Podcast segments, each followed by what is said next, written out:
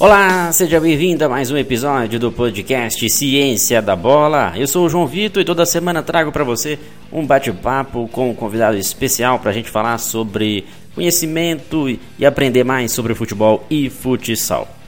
Hoje eu convido o Tiago de Oliveira, que é treinador mental de atletas. Nós vamos falar como funciona essa área de atuação, como que um profissional que trabalha no treinamento mental de atletas organiza as suas sessões de treinamento, a sua sessão de trabalho, quais são os objetivos.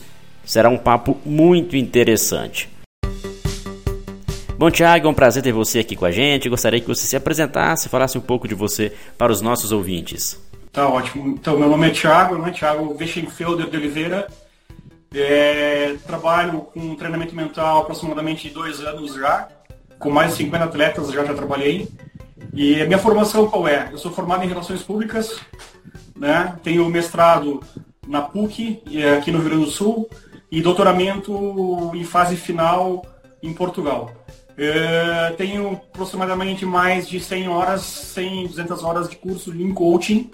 Né? Então, eu fiz coaching executivo coaching, personal executivo coaching, fiz é, o DISC, que é um programa de avaliação de perfil, e fiz também o Enneagrama, que é uma, uma ferramenta que eu utilizo muito. É, fiz também é, coaching com agora, fiz treinamento de coaching agora com o Atleta Campeão, que foi o meu último curso. Então a gente tem sempre busca capacitação. Vou fazer um curso provavelmente de psicologia do esporte agora no, no, fute, uh, no futebol e online e pretendo me, me aperfeiçoar cada vez mais nessa área. Né? Meu foco é futsal e futebol de campo. Né? Legal, Thiago. E essa área de atuação é uma área recente. E a gente vê um crescimento no futebol, no futsal. Agora também você disse que está implementando alguns clubes, alguns atletas utilizando é, esse tipo de treinamento, né? É, no, no futsal, no futsal ela é, eu diria que ela é recente, ela é nova. Né? No futebol de campo a gente tem trabalhos do Lulinha e do. Deixa eu só pegar o nome aqui dele, que o outro é o Gustavo de Ávila. É, são profissionais que trabalham já há algum tempo, desde 2010 eles trabalham, então são profissionais que já estão no mercado do futebol de campo, né? E a gente está querendo atuar mais no, no, futsal, no futebol de campo também, mas mais com conotação no, no futsal, né? Eu acho que sou um dos primeiros a trabalhar com o futsal aqui no Brasil, né? E como que é, é, organizado esse trabalho de treinamento mental de atletas? A gente conhece o trabalho do psicólogo do esporte, o trabalho ali do treinador, né, que é o coach, e aí a gente tem agora uma, uma área onde une tanto aspectos cognitivos para a melhora do rendimento dos atletas. Explica para a gente em detalhes como que é o seu trabalho em relação a isso, como que é exatamente a profissão treinador mental de atletas. É, na verdade, assim, eu procuro diferenciar bastante, diferenciar não, mas eu, eu procuro separar bem as áreas, porque a gente entende, eu entendo pelo menos, que psicólogo do esporte trata a saúde mental do atleta. E nós, profissionais do coaching, a gente desenvolve a parte mental do atleta. Ou seja, o coaching ele é terapêutico, mas não é terapia, né? Então a gente eu uso essa máxima sempre. O que, que a gente busca junto com o psicólogo? É justamente entrar é, uma conexão onde a gente visa a, a, melhor performance do atleta. Então, se o atleta tem um problema de, de saúde né, mental, digamos assim, a gente recomenda para um psicólogo. Se ele quer desenvolver a parte mental dele, a gente atua de uma forma uh, direta, objetiva e específica no trabalho de desenvolvimento mental. Então, a gente não procura sobrepor a área do psicólogo e muito menos a gente também aceita que o psicólogo se sobrepõe à nossa área, no caso de trabalho de, de coaching. Né? Então, eu diria sempre que todas as áreas são complementares, elas são conexas. Né? Eu trabalho em conexão com o psicólogo, eu trabalho em conexão com, com o treinador de quadra, eu trabalho em conexão com o preparador físico, eu trabalho em conexão, sempre em conexão em prol de um objetivo comum, que é o resultado. Né? Então a gente tem que ter muito, muito muita ciência, é, é, consciência, digamos assim, de que não, não existe trabalhos é, compartimentalizados, separados e coisa e tal, e sim conexos. Esse trabalho é realizado de forma individualizada ou em grupos? Eu tenho formação em coaching em equipes, tá? Também tenho formação em coaching em grupos, né? É, como eu trabalho? Eu trabalho hora individual e hora coletivo. Quando eu pego uma equipe de futsal, alguma coisa, eu trabalho de forma coletiva, com ferramentas que visam a, a melhoria da performance da equipe como um todo. Então, trabalho de concentração, trabalho de foco, trabalho de, de, de distratores, que a gente chama no coaching, trabalhos que visam, na verdade, o perfil coletivo. E individualmente a gente trabalha o quê?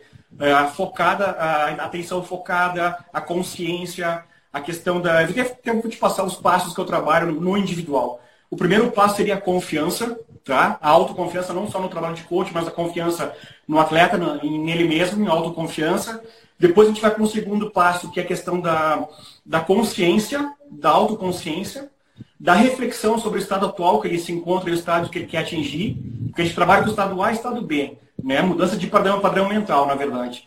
E depois a gente trabalha com a questão da escolha, ou a tomada de decisão, que consiste em quê? E vai ser o momento que ele vai tomar a decisão de ele, bom, agora eu tenho que então avançar, tenho que evoluir, me permitir, né, a evoluir para um estado novo, a evoluir para um estado que existe na minha essência, né, para um estado que, que vai me propiciar um resultado positivo.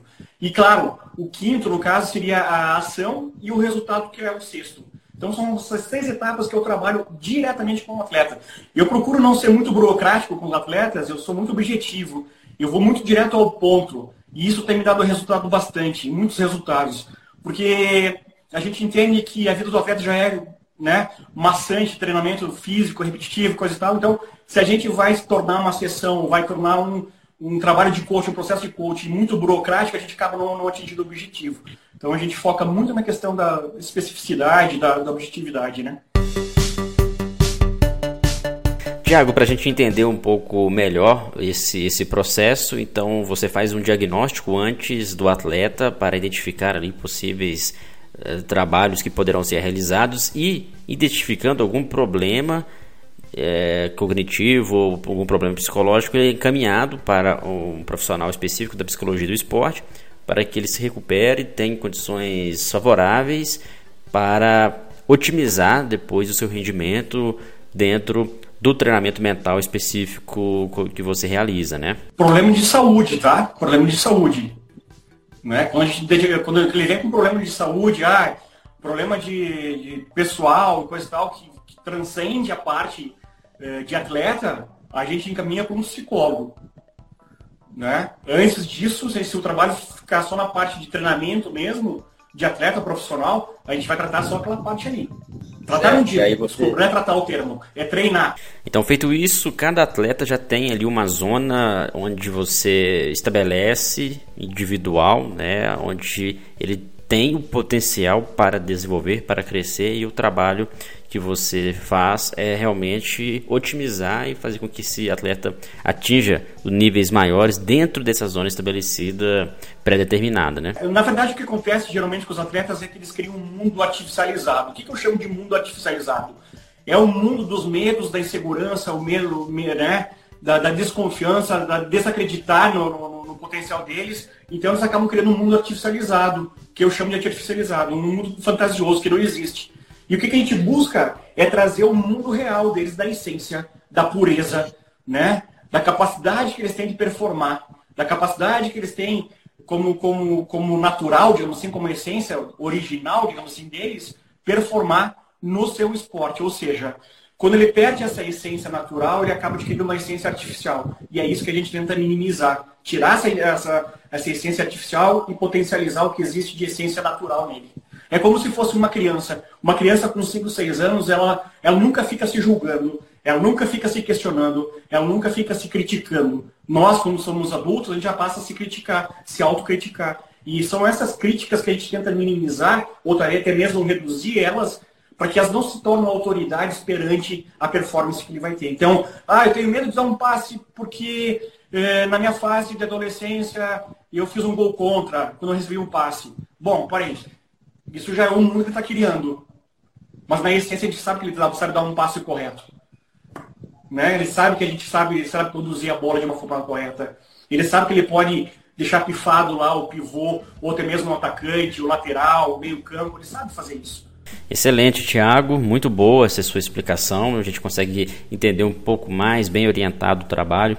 E, e quais são as ferramentas que você utiliza, metodologia que você utiliza, na verdade, para ter um, um resultado, um embasamento, um parâmetro para que o atleta também saiba que ele está se desenvolvendo e está tendo resultado com, com esse treinamento?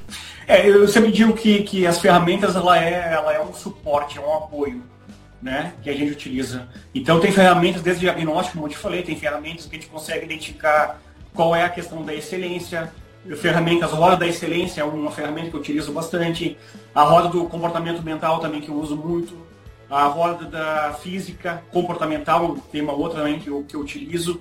Então são várias ferramentas que tu vai utilizando elas como apoio para que a gente provoque a tomada de consciência do que ele deseja e do que ele é atualmente e como ele visualiza esse novo mundo para ele. Né? Então a gente entra na questão também de planejamento do atleta. Muitas vezes o atleta não tem objetivo, ele vai lá para fazer um, um jogo é, feijão com arroz, um jogo comum, né? E a gente utiliza essas ferramentas justamente para o quê? Para potencializar os objetivos. Qual é o propósito dele como atleta?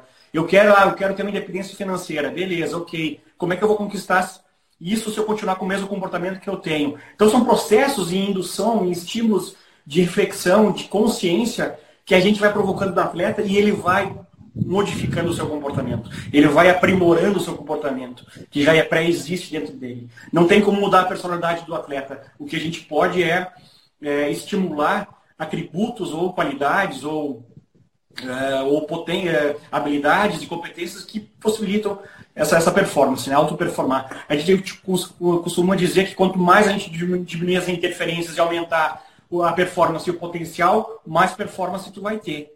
Né? Isso chama é, a fórmula da auto performance. Né? Então, é, performance igual potencial menos interferência. Interferência são todas as coisas que eu já te falei. As interferências a nível de, de autocrítica, de, de medo, de dúvidas, diminui essas interferências e aumenta isso. Você vai ter alta performance. Da mesma maneira que no treinamento esportivo você é, automatiza, digamos assim, os movimentos, né? Você também torna, não automatizado, mas sistematizado, você torna o, o, treinamento mental. Ou seja, a gente também tem um processo de repetição, né? tem um processo de, de, de auto-percepção, de autocondicionamento mental, que a gente faz essa ligação com o treinamento físico, técnico no caso, né? para propiciar justamente a quebra do padrão mental do atleta, né? a mudança do padrão mental do atleta. Tiago, e esse trabalho com atletas você faz somente com atletas profissionais, atletas amadores? Há uma procura também por parte dos clubes? É, há indicações de treinadores também, há indicação de atleta com atleta, né? então são atletas profissionais, atletas amadores também eu trabalho. É, para te ter uma ideia, é, eu tenho um atleta da Chapecoense, só para dar um exemplo, como isso é importante, a questão mental. Ele jogou cinco partidas, sete partidas oficiais só esse ano, passou com quatro lesões tá? durante o ano todo. De 33 jogos, ele jogou sete, para te ter uma ideia. E ele passou com quatro lesões simultâneas. O que, que a gente fez nesse, nesse período? A gente trabalhou só a parte de fortalecimento mental dele, né? condicionamento mental dele. A gente foi trabalhando, mês a mês, semana a semana, foi condicionando, condicionando, condicionando. O que resultou isso? Ele acabou renovando com o profissional do, do da Chapecoense. Ele é um atleta sub-20 e foi renovado agora há pouco tempo com um profissional do, do, do da, da Chapecoense. O que eu quero dizer com isso? É, que até o condicionamento mental, a preparação mental, o treinamento mental, ele auxilia na questão da absorção de lesão, na questão de como entender a lesão, de como lidar com, com o tempo fora dos gramados. Né? Então a gente, a gente também foca essa questão. Por isso que eu digo que o trabalho ele é em conjunto com outros profissionais. Ele não pode ser um trabalho isolado das outras áreas. Né? E quais são as idades para iniciar esse trabalho? A gente sabe que tem muitas crianças que têm já um rendimento satisfatório, os pais fazem um acompanhamento de uma forma organizada com as crianças. Esse tipo de treinamento mental pode ser aplicado também para jovens? Sim, eu tenho, fora a questão do, da bola, do futebol e do futsal, eu tenho duas, duas crianças do, do judô. que são aqui de Porto Alegre, de Canoas. Né? Então eles têm na faixa, faz dois anos que estou com eles, tá? A gente trabalha muito a questão da, da insegurança com eles, então eles trabalham a partir dos 11 anos de idade, 10, 11 anos já pode começar a trabalhar, tá? Tranquilamente, tem um nível de compreensão interessante em relação a isso. Uma das crianças estava muito preocupada, os pais também estavam preocupados com a questão do resultado do judô. O que, que eu fiz com ele esse ano? Esse ano a gente trabalhou o quê? Desempenho. A gente focou muito no desempenho da criança durante as competições e não no resultado. O que aconteceu? A criança está mais solta, mais confiante e está tá, tá performando de uma forma satisfatória para todo mundo. Não desistiu do judô, ela estava prestes a desistir do judô. Então a gente consegue trabalhar nesse enfoque. Né? Dar mais tranquilidade para a criança, tirar a pressão dos pais para poder trabalhar a questão mental com eles. Utilizo as mesmas ferramentas, tá? Só que com outro enfoque, né? Mas eu utilizo as mesmas ferramentas assim com as crianças. A questão inicial é estabelecer uma empatia com a criança, deixar a criança à vontade. Primeira coisa é isso. A vontade não significa ela não ter responsabilidade, não é isso. E comprometimento. A vontade no sentido de ela sentir a vontade como se estivesse na, na sala da casa dela, né? Para ela pensar um pouco sobre, refletir um pouco sobre o que ela está fazendo na categoria de base, para aí a partir disso começar a introduzir ferramentas ou introduzir falas, né, é, posições que façam ela é, se sentir estimulada a se soltar, né, a ser realmente viver realmente quem ela é, né, na sua essência. Então a gente busca muito, é muito semelhante com o do adulto. Se você provocar entrar com uma autoridade para cima da, da criança e coisa e tal, com uma coisa impositiva, você não consegue atingir o que você, você tem como objetivo, que é ela performar. Então você acaba criando novos bloque, bloqueios na criança que te impedem de, de, perform, de fazer ela performar, né? de, de ela pensar sobre, a, né? refletir sobre, sobre a atuação dela. Então eu procuro sempre fazer o quê? É, propiciar um ambiente é, condizente com a realidade da criança. Criar rapport, que a gente chama, criar uma empatia com a criança. Né? Não fazer brincadeiras é, é, descompromissáveis, mas deixar ela à vontade, que ela se divirta, que ela tenha um aprendizado através da diversão, do prazer em estar fazendo tal coisa. Né, que tenha satisfação. A gente busca muito isso. Se você não tem satisfação no que você faz, isso vale para adultos também, você não tem prazer, você não tem aprendizado, você não tem tomada de consciência, você não tem desempenho. Então a gente trabalha muito nessa questão, diversão, divertir, com responsabilidade, obviamente. Certo. Tiago, isso é importante, né? A gente saber lidar com as crianças, ter o um entendimento também do processo de desenvolvimento. Importante também saber a forma como o treinador trabalha com essa criança. Qual que é o vínculo que você tem com o treinador, se você entende que, como que o modelo de jogo da equipe é, é e também nos casos onde a, a criança participa de mais esportes ou participa de escolinhas, de clubes, como que você vê essa relação com os treinadores para que também o trabalho do treinador não interfira no seu trabalho? É, eu procuro manter contato, quando é possível, com os treinadores, tá? Eu procuro manter contato justamente para saber como é que está o atleta, como é está o desempenho do atleta em determinada situação. É, já com os pais, é, como é que eu faço sessão com, os, com, com as crianças? Olha só, vou te colocar para te entender, para vocês entenderem. Eu geralmente faço sessão em conjunto com o pai ou com a mãe ou com os dois juntos. Tá? Por que isso? Por que fazer com os três juntos?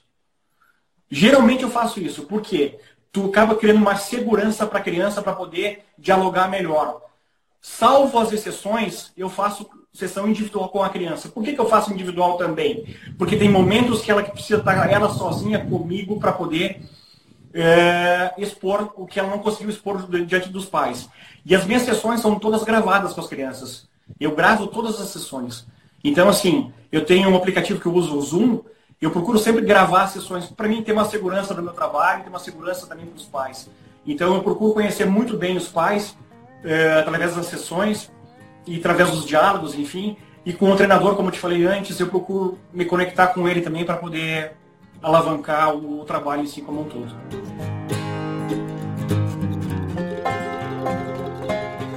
Além disso, tem a questão da pressão dos pais, a pressão da família ou até mesmo a pressão dos treinadores em crianças com idade precoce.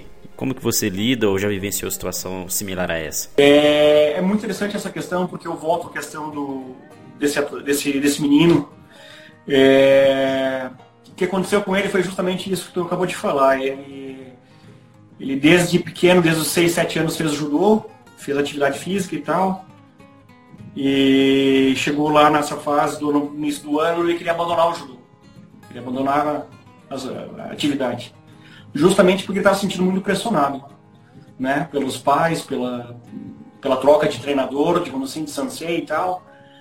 E quando ocorre esse, esse conflito na criança, a tendência é ela se sentir de, com uma certa necessidade de defesa, de autodefesa. E para ela é mais fácil desistir. Né? E nesse caso me exigiu muito da minha parte transpor essa autodefesa da criança. Foi aí que eu tive a sensibilidade e a técnica, a perícia, digamos assim, de perceber que se nós continuássemos insistindo no resultado que ela tinha que ganhar primeiro lugar em todas as competições, eu estaria afastando ela da, do esporte. Estaria cometendo um, um, crime fazendo isso com ela. O que, que eu fiz? Deixei ela na vontade. A gente deixa a criança à vontade. Mas ela tem que ter compromisso com isso, com essa vontade, a vontade que ela fica. E aí que a gente ganhou ela. E aí ela retornou para o judô. Hoje ela não quer desistir do judô mais. Então, quer dizer, é, existe esse, esse conflito na criança, sim, existe muito. É muito fácil de encontrar. E a tendência é sempre ela abdicar do, esporte e focar em outras coisas. Né? Eu costumo dizer que aquele pai que fica na arquibancada dizendo: Filho, chuta assim, filho, bate daquele jeito, filho, marca. Me desculpa os pais que estão nos assistindo, mas aí você está fazendo o processo reverso. Tá, tá, me desculpa, mas está fazendo o processo contrário. E as situações, Tiago, que acontece o contrário ao invés de ser uma pressão, né, o interesse excessivo por parte dos pais com o desempenho dos filhos, há nenhum interesse ou um interesse mínimo a ponto de não participar e de não assistir em partidas, jogos, eventos. Acontece situações similares a essa também? Você já vivenciou isso? Uh, sim, eu sou prova disso. Os meus pais eram são educadores físicos, eram do handebol, do futebol de salão na época, e, e handebol. E então eu fiz, o que tu imaginar de esporte eu fiz. Só que eu não segui nenhuma, nenhuma modalidade. Uma questão técnica e outra questão de realmente sentir dessa forma como você falou. De desistir, de voltar, de desistir, voltar. Então eu vivi muito isso na pele. Graças a Deus agora eu consigo voltar ao esporte mas com outro enfoque, que é o foco mental. Né? Então eu consigo desenvolver essa parte mental, justamente, talvez a parte mental que eu tinha na fase da infância, da adolescência, eu não consegui ter, para me dedicar a uma modalidade. Então eu sou exemplo disso, eu sou exatamente um exemplo disso, muito claro, muito, muito visível nisso.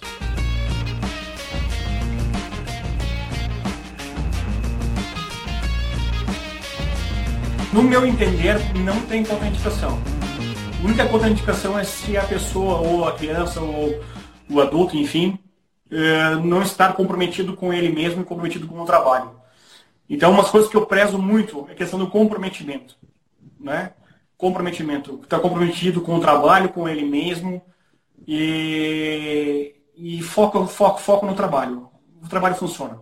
Para te ter uma ideia, tem um atleta do Chipre, o ano passado ele jogou 28 partidas, fez 42 gols. Né?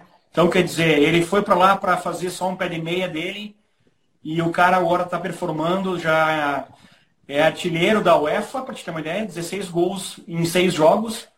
Continua sendo o artilheiro ainda da UEFA, da Champions League de futsal. Então, quer dizer, é, do nada a gente ingressou no trabalho, se comprometeu e a gente está colhendo os resultados. É um dos atletas que eu tenho exemplo, tá? Fora os outros.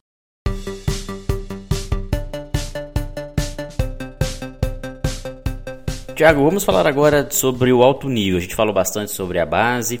No alto nível, você disse que trabalha já com atletas que têm um desempenho satisfatório é, em decorrência do seu treinamento. Você também já chegou a trabalhar em clubes diretamente, sendo contratado pelos clubes, indo lá fazendo um trabalho coletivo, em grupo e otimizando de repente até mesmo o, o trabalho da comissão técnica? Já, o meu, tra meu trabalho foi num clube aqui da região aqui que eu moro.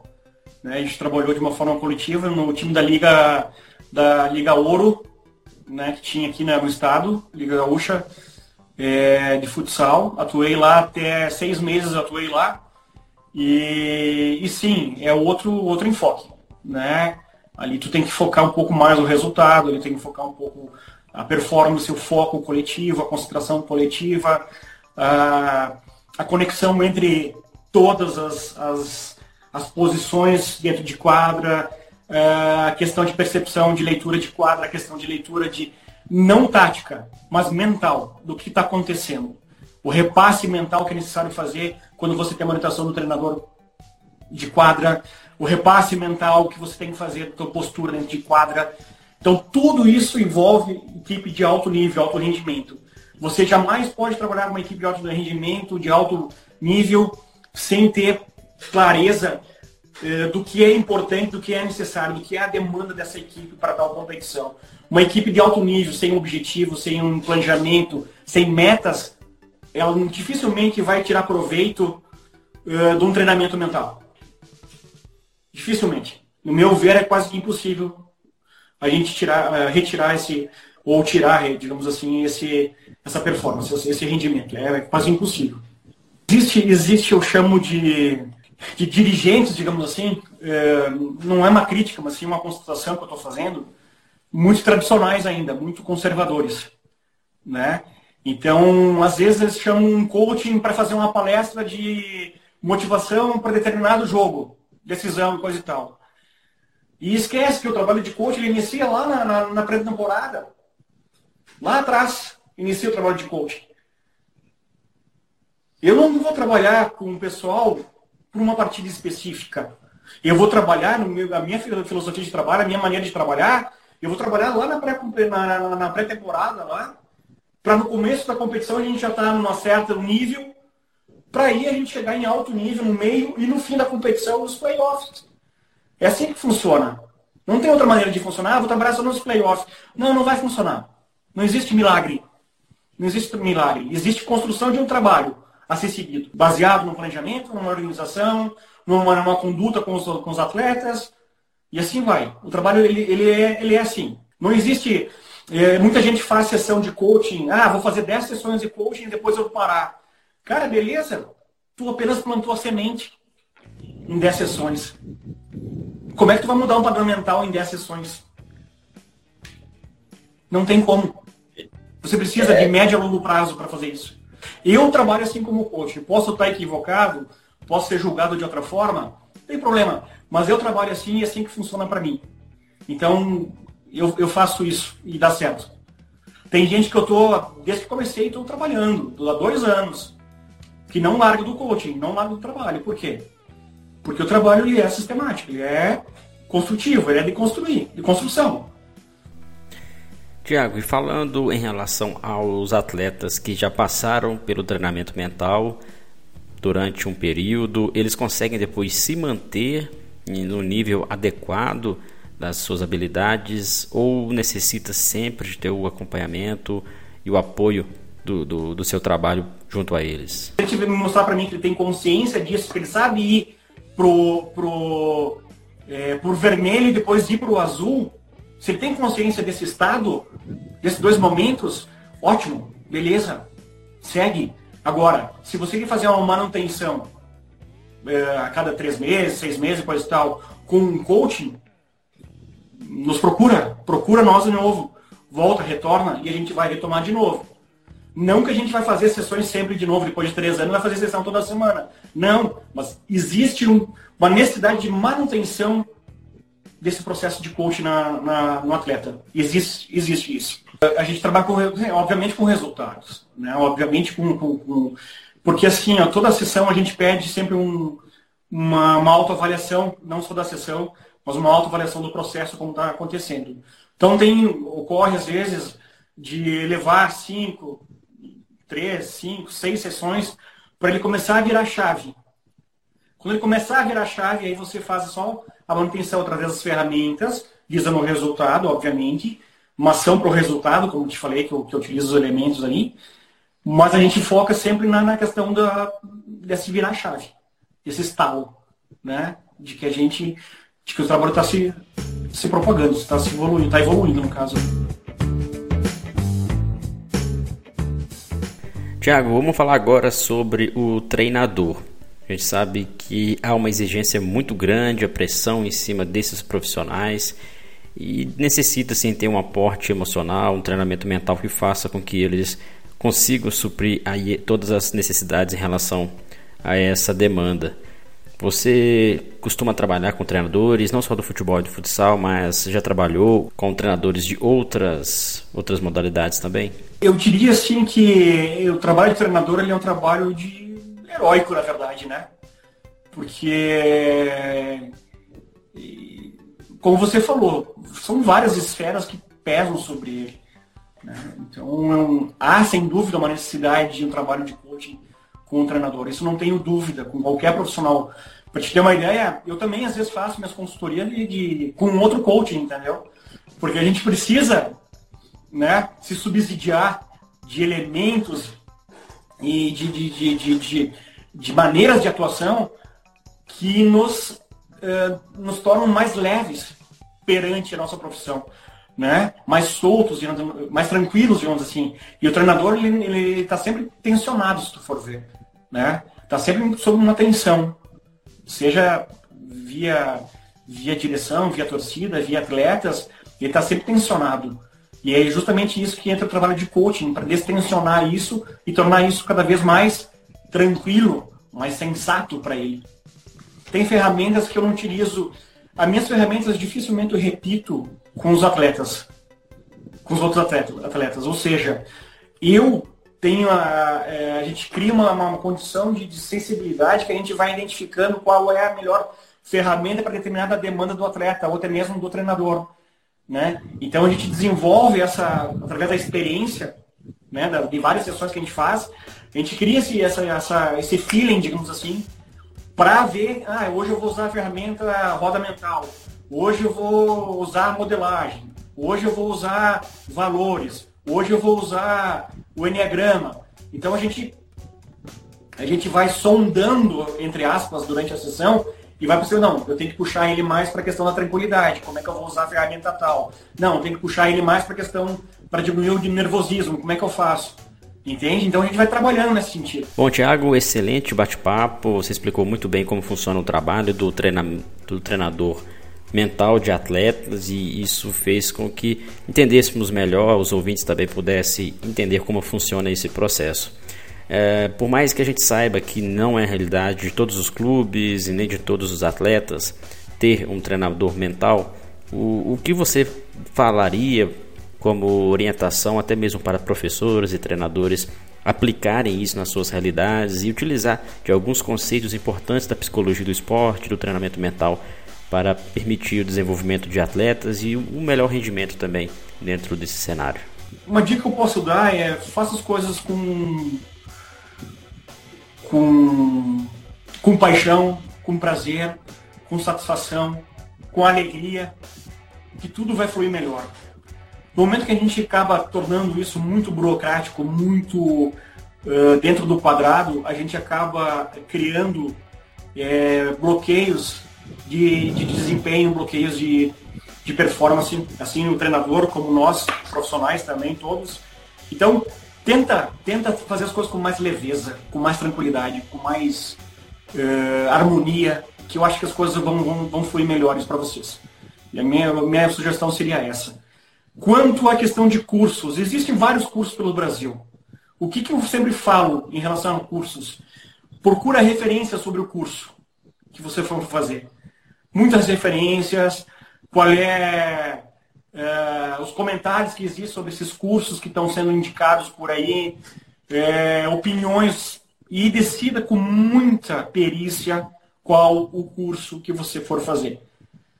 Porque a gente sabe que coaching, existe coaching de tudo que é que é segmento, que é ramo, que é atuação, enfim. E são poucos os coachings realmente que são verdadeiros coachings. Então, tem que cuidar muito com isso.